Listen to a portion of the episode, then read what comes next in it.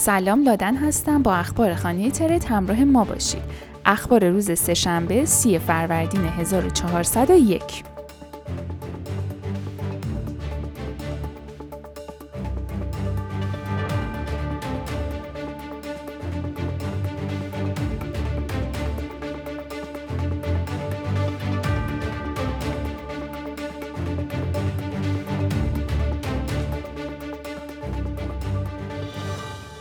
بازوی سرمایه گذاری خطرپذیر و بازار توکن های غیر مثلی صرافی ارز دیجیتال KuCoin یک صندوق سازندگان 100 میلیون دلاری راه اندازی کردند.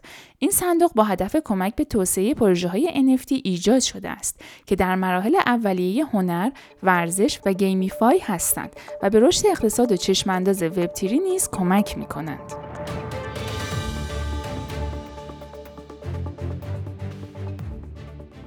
مرورگر بلاکچین و صرافی ارز دیجیتال بلاکچین در حال مذاکره با بانک های آمریکایی برای بررسی نحوه عرضه عمومی سهام IPO در سال جاری است.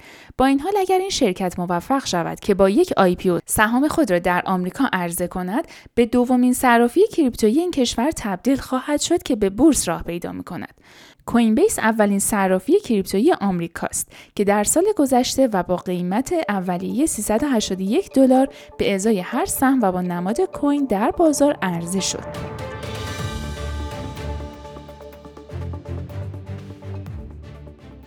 صرافی ارز دیجیتال کوین DCX اولین شرکت کریپتویی در هند هست که دور تامین مالی سری دی خود را تکمیل کرد و موفق به جمعآوری نزدیک به 135 میلیون دلار برای حمایت از طرحهای مرتبط با وب تیری و ارزهای دیجیتال در این کشور شد. این دور سرمایه گذاری ارزش کوین DCX را دو برابر می کند و اکنون این صرافی با دو ممیز 15 میلیارد دلار به با ارزشترین شرکت کریپتویی در هند تبدیل شده است.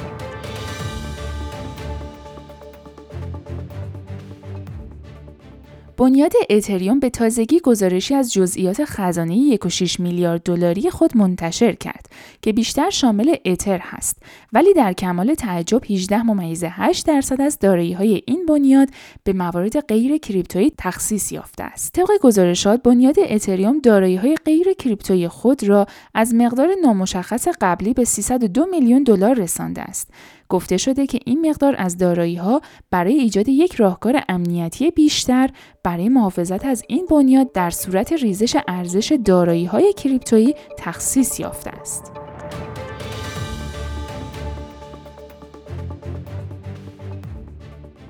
آژانس امنیت سایبری و امنیت زیرساخت و FBI هشداری درباره تهدیدات سایبری تحت حمایت دولت کره شمالی که شرکت‌های بلاکچین را در پاسخ به هک پل رونین در ماه گذشته هدف قرار دادند، هشداری صادر کرده است. این هشدار در 18 آوریل با همکاری اداره تحقیقات فدرال و وزارت خزانهداری صادر شد که هشدارهایی برای شرکت‌های بلاکچین و ارز دیجیتال داشتند تا از ایمن ماندن عملیات‌های خود در برابر هکرها اطمینان حاصل کنند.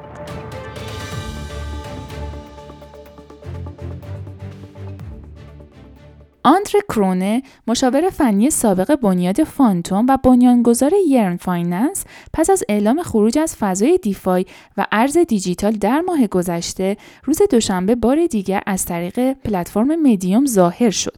کرونه در پستی با عنوان ظهور و سقوط فرهنگ ارز دیجیتال از فرهنگ موجود در این حوزه ابراز تأسف کرد و خواستار افزایش مقررات و قوانین جدید در این صنعت شد. راه حل پیشنهادی او برای این عصر اقتصاد بلاکچین وضع مقررات است. کرونه با استفاده از تشبیه والدینی که تلاش می کنند از فرزندش محافظت کنند معتقد است که قوانین بهترین راه برای جلوگیری از چسبیدن انگشتان جامعه ارز دیجیتال به پریز برق است. او بیان داشت یک روز خواهند فهمید اما امروز نه.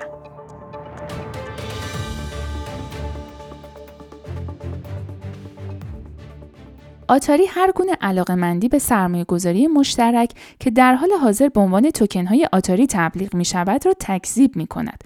قول سابق بازی های ویدیویی اظهار داشت وبسایت ها، وایت پیپر ها و کانال های رسانه های اجتماعی مرتبط بدون مجوز و خارج از کنترل Atari هستند.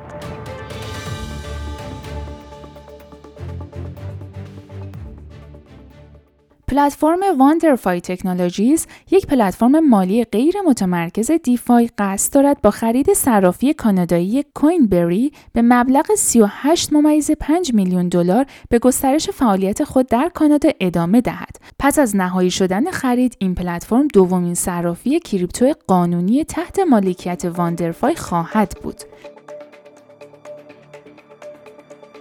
ممنونم که این پادکست رو گوش کردین تا خبر بعدی خدا نگهدار